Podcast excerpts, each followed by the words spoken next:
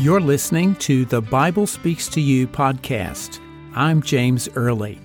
This is the place to explore and rediscover the original Christianity of Jesus.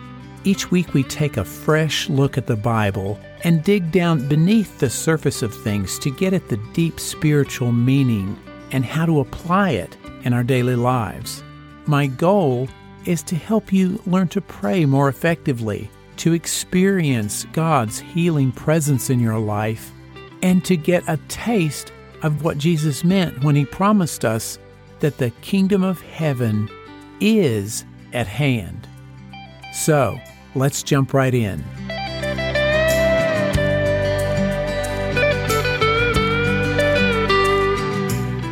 Hey there, and welcome again to the Bible Speaks to You podcast. This is episode number 49. Our topic today is, how does God choose leaders? But before we jump into that, as I mentioned last week, the one-year anniversary of the Bible Speaks to You podcast is coming up in October, just a few weeks from now. And to celebrate, I would really appreciate if you could send me an experience you've had where you have taken something from the podcast, an idea that was helpful, that you've put into practice in your daily life, and then share the difference that it has made. Then I will take some of those comments and share them on an episode sometime in October, just to give everyone listening an idea of what's been helpful to you, and then we can all learn from each other. Just go to the website, thebiblespeakstoyou.com, click on the Contact tab in the menu bar, fill out your name and email, and if you don't mind, please include where you're from. I think it would be fun for everyone to know where people are listening to the Bible Speaks to You podcast. And just to make it a little easier, if you are on my email notification list, I'll send out a special request via email, and you can just respond to that email at your convenience in the next week or so. I really appreciate you doing this. I think it'll give us a sense of what a difference one simple idea can make in our lives. I can't wait to hear your responses and share them with everyone who listens to the podcast. Okay, now we're going to jump into our topic, how does God choose leaders? This is a really timely topic. Here in the United States, we have a general election coming up, all the way from the President of the United States down to state and some local elections. Even if you're listening to this months later and there's no election going on, the ideas here still apply because we're always making choices. Maybe you have to decide who to hire at your work. Maybe you are trying to decide who to marry. Maybe it's just, who do you get to paint your house? We make choices all the time of who we want to associate with, who we choose and elect to be in charge of things. This could apply at church, too, if you're in a church where you vote on certain officers. So we're going to talk today about how God chooses leaders. There are a lot of places in the Bible, and we're going to talk about a few of them, where God puts his stamp of approval on someone or reveals exactly who he wants to do a particular thing, whether it's be king or be the leader of the army or whatever it might be. The question is, how do we get in tune with the way God chooses his leaders?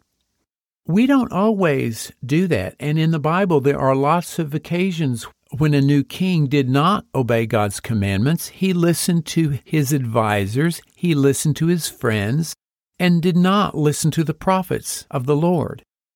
There are many times today when the same thing happens. Leaders are influenced by their own opinions or other people's opinions without turning to God for direction. What we're going to see with these stories in the Bible that we're going to talk about today is how God chooses someone to do something whose heart is right with God.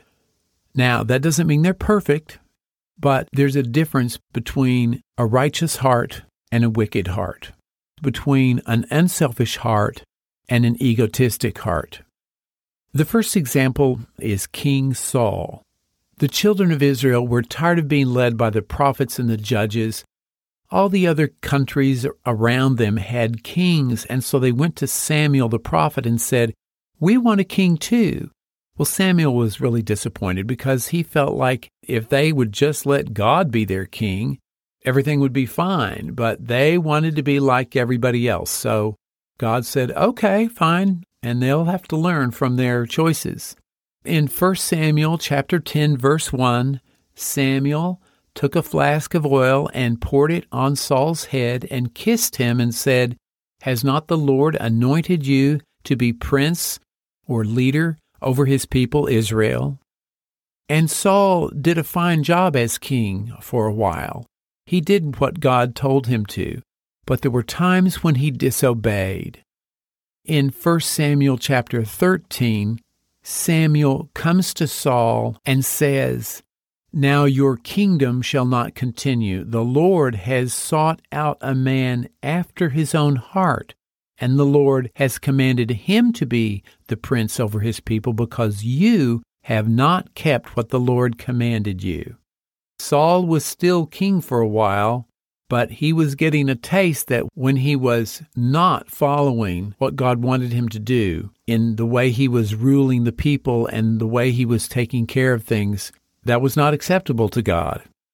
So then in 1 Samuel chapter 15, and I'm not going to quote the whole chapter, but Saul disobeys God's command and loses God's blessing as king. And he repents on the surface, but it's not really enough to make things right at this point. There's something in his heart that is not right with God. This grieves Samuel. Samuel had put his trust in Saul, and he felt like Saul had let him down. But Saul had really let down the whole nation because his heart was not right with God. Then in chapter 16 of 1 Samuel, God says to Samuel, "How long are you going to grieve over Saul? I have rejected him. Okay, just get over it already. Fill your horn with oil, and I'm going to send you to Jesse the Bethlehemite. I have provided for myself a king among his sons." Samuel obeys God. He hears God's voice, and I think this is a really important thing.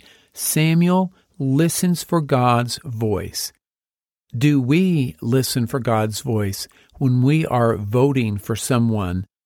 Usually we listen to our own voice. We often listen to the voices of others, and we are swayed by what people say, whether it's the candidate or the guy down the street or the person on the news. Everybody's telling you what to think and how to think and why this person is right and that person is wrong. If you only listen to one side of a situation, you're going to be inclined to agree with everything they say because you don't have a different perspective. If you listen just to the other side of things, you're going to be swayed that way. So we're going to learn a few lessons from Samuel when he goes to Jesse and his sons. He comes in and he looks at Eliab. Eliab is Jesse's oldest son. And Samuel says, "Surely the Lord's anointed is before him." This is 1 Samuel 16, verse 6. Samuel looked at how tall and handsome the guy is. That's what a king looks like. But verse 7 says, "The Lord said to Samuel, do not look on his appearance or on the height of his stature, because I have rejected him." Can't you imagine Samuel thinking, "Why, Lord? Here he is. He looks like a king." But then God says, "The Lord sees not as man sees. Man looks on the outward appearance, but the Lord looks on the heart." This is the clue that we will see throughout the Bible when God chooses someone for a purpose. And this is what we should try to follow. We can make all kinds of justification for the choices we make and who we vote for. This is so true here. Man looks on the outward appearance, but the Lord looks on the heart. We need to learn to look on the heart of someone. That's what we need to pray about, is for God to show us what's on that person's heart. Verse 8, Then Jesse called Abinadab, the next son, and he passed before Samuel. And Samuel said, Nope, the Lord has not chosen him either. And Jesse made Shammah pass by, and Samuel said, Nope. So Jesse had 7 of his sons come to Samuel, and Samuel said to Jesse, Nope, none of these are the one. Is there anybody left? We all know the story. Jesse says, Well, there's the youngest, but he's out taking care of the sheep. And Samuel says, Well, go get him. We're not going to sit down until he comes.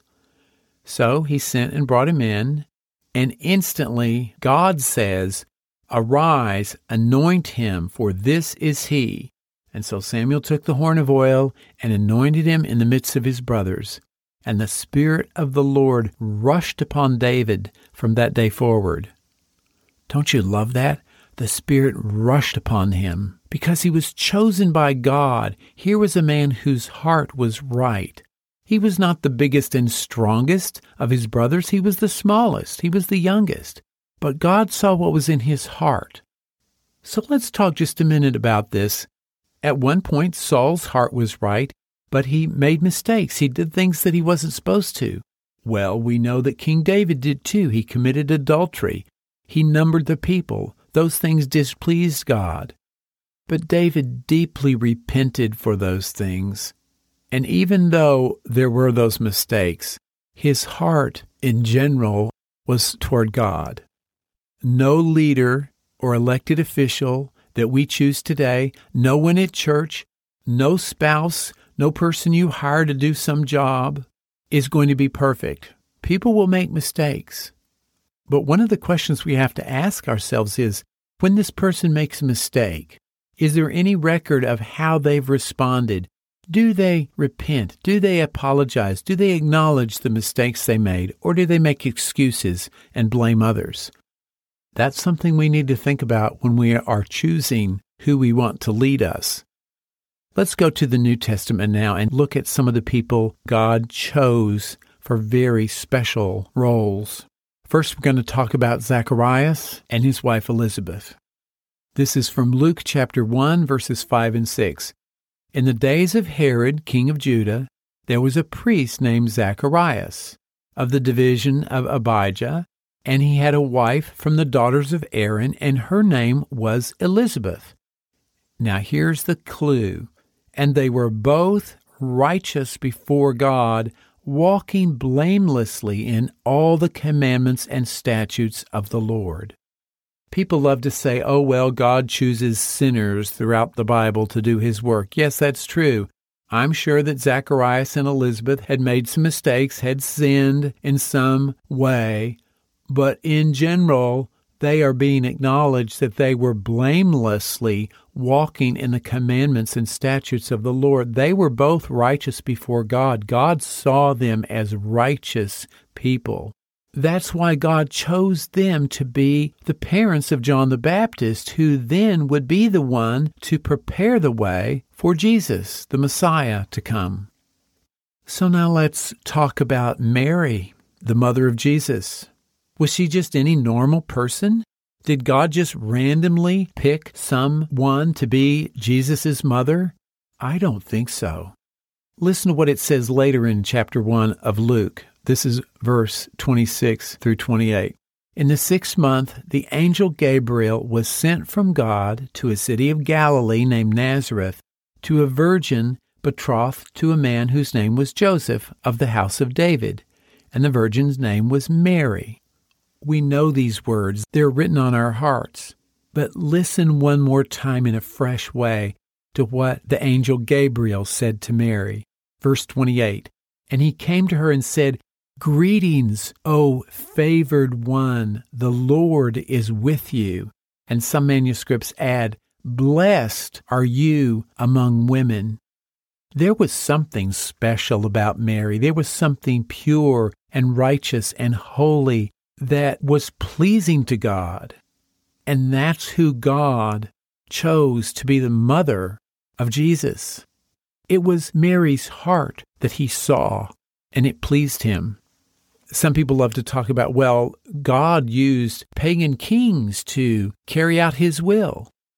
That's true. You have Cyrus and Nebuchadnezzar and others in the Old Testament that God used to orchestrate events in a certain way. But God never chose those people to be king of Israel. God can work through anyone to accomplish his purposes, and he does all the time. Probably the supreme example of that is in the fact that Jesus chose Judas Iscariot as one of his disciples. Jesus knew from the beginning that Judas was going to betray him. He says in John chapter 6, verses 70 and 71, "Did I not choose you, the 12, and yet one of you is a devil?" He spoke of Judas, the son of Simon Iscariot, for he, one of the 12, was going to betray him. So God can use anyone.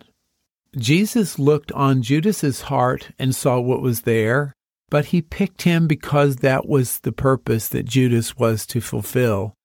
God must have told Jesus to pick Judas as one of his disciples because Jesus says, and I quote this a lot, Jesus says, "I don't do anything unless the Father tells me.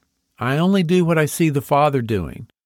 He did pick Judas as one of the 12, but he did not appoint Judas to be in a position of authority as he did with Peter. When Peter acknowledged that Jesus was the Messiah, the Son of God, in Matthew 16, Jesus said, "I give you the keys of the kingdom." The ability to recognize who I am, that's a rock, and that's what I'm founding my church on. Jesus was basically giving a vote of confidence to Peter in a leadership role of the church. He did not give that role to Judas Iscariot. We need a few Samuels today that can, even in spite of their own personal preferences or preconceptions, to hear God's voice. There's one more example that I want to share with you when people had to make a choice on a position of leadership. And this is after Jesus' crucifixion and resurrection, actually after the ascension, all the followers of Jesus are meeting, and they realize they need to select someone to fill Judas's spot. This is in Acts chapter 1, verses 23 through 26. They were looking for people who had been with Jesus the whole time throughout the ministry, and they put forward two, Joseph, called Barsabbas, who was also called Justus, and Matthias. And they prayed and said, "You, Lord, who know the hearts of all, show which one of these two you have chosen to take the place in this ministry and apostleship from which Judas turned aside to go his own place." And they cast lots for them, and the lot fell on Matthias, and he was numbered with the 11 apostles. So they were seeking guidance directly from God. They had two good choices before them. There's a big difference. Let's just look at the election in the United States, or if you're in another country, sometimes you think one candidate is good and the other one is bad, and the other people think their candidate is good and your candidate is bad. Some people think both candidates are bad, and it's the lesser of evils that you're voting for. All these things are human perspectives, and our human opinions sometimes have some light in them, but they're still our human perspective. When these disciples were praying on who should fill Judas's spot, they asked God to show them. They said, "God, you know everyone's heart." It was based on what was in their heart, not the policies that they promised. It was not based on what they said they were going to do. I would imagine that neither Justus nor Matthias were campaigning. They were both probably very well qualified. They were not out there putting up banners that said, "Vote for me," very unlike the political situation today. But the clue is, they were voting about how God saw these men's hearts. And it didn't mean there was anything wrong with Justus. It was just that Matthias was a little more qualified. That's all. So how do we take these ideas and apply them in the current situation? Whether we're talking about the presidential election, the national elections, the state elections, local elections, you're hiring someone at work, you're electing officers at church, or in a business, or in an organization, you're deciding who you want to do the contract work on your house. You're making choices. You're choosing people. It could be, who do you want to be your friends? Who do you associate with? We have our preconceptions, and we have to be willing to let go of those, just like Samuel did. Are you willing to set aside your preconceptions and your opinions and what you think is right and actually listen for God's voice, hear it, and obey it like Samuel did when you vote, when you make a choice on who to hire or who to be associated with? King Saul got in trouble because he listened to the people. He was afraid of what the people would think. He wanted to impress people instead of doing what God wanted. Are you impressed with someone's personality, or are you impressed with what's in their heart? Not the words they say, not the show they put on, and all politicians do put on a show. But what can you discern in their heart? What do their actions really reveal about what's in their heart? What kind of a person are they? God looks on the heart. We need to learn to look with the eyes of God on someone's heart, not with our eyes, because we see what we want. There's something much more that God wants for us here. He wants us to live by His principles of love and truth and honesty and uprightness and righteousness in every detail of our life, every facet of what we do. I just want to say as a litmus test, if you catch yourself praying to God and saying, God, so-and-so has to win this election, you're telling God what you want based on your perspective. You're not listening to what God wants. In the Lord's Prayer, we say, Thy will be done in earth as it is in heaven. When you're telling God what you think has to happen, you're not praying for God's will. You're praying for your own will.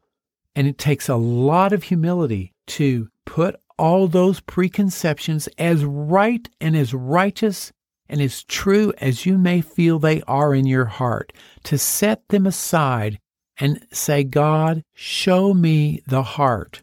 These people. Let me see their hearts. And your little voice is going to come in and try and tell you, and you have to say, no, I'm going to be quiet and listen to God. What's important here is you're listening to God instead of using God to justify your pre-decided upon choices. Are we more loyal to a political party, or are we more loyal to God's laws of love and truth and honesty and integrity? So with the approaching election here in the United States, or in your own country as elections come up, or if you happen to listen to this episode another time, think about where someone's heart is when you're choosing who you want to be your leaders, whether it's at the very top or the smallest position in a town government. Maybe the first place we need to start is with our own heart. We need to get our own heart right with God before we can discern other people's hearts, because if we're not close to God, we're going to be influenced by all the other voices out there, whether it's a particular news media, whether it's other politicians, whether it's our family and friends, people at church, people at work. We're bombarded with all these different conflicting voices. But when you get your heart right with God, you will hear the voice of God much more clearly. Can God say of us, as He did of David, that we are after His own heart? What is the heart of God? We should stop and ponder that. What is the heart of God? It is pure, unadulterated, unconditional love. It's truth itself. There's no deceit. There's no deception. There's no darkness there. It's all good, and it's powerful, and it's righteous. So that's what I'm encouraging you to do. Get your heart right with God, and you will see much more clearly the hearts of those that you are choosing. Thank you so much for being here today and listening. I really appreciate you being a part of this community. This is something that's very dear to my heart, and I hope that you found it helpful. If you can think of anyone that needs to hear this message, please share it with them. And if you haven't subscribed yet, you can do so on my website, thebiblespeakstoyou.com /podcast. You'll see a little blue box. Fill that out with your name and email. You'll get a confirmation email to prove you're not a robot, and then you'll be on the email notification list, and you'll never miss an episode. This is episode 49. And so if you'd like to see all the Bible verses that I've quoted today, go to thebiblespeakstoyou.com /049. As I said at the beginning of this episode, the 1-year anniversary for the Bible Speaks to You podcast is coming up in October. We're in the middle of September right now. Please take a moment to respond to the email you get for each new episode, or go to the website to the contact tab, thebiblespeakstoyou.com, and click the contact tab. Let me know something that's been helpful that you've heard in the podcast. Share an idea that you were able to take and put into practice in your own life and how it's made a difference. And then I'm going to share those on a future episode. Again, I want to thank you for tuning in. I appreciate you so much. If you have any questions or comments, please be in touch. I'd love to hear from you. That's it for today. Again, I want to thank you for listening. I'm James Early with the Bible Speaks to You podcast. Have a great week. We'll see you next time. God bless.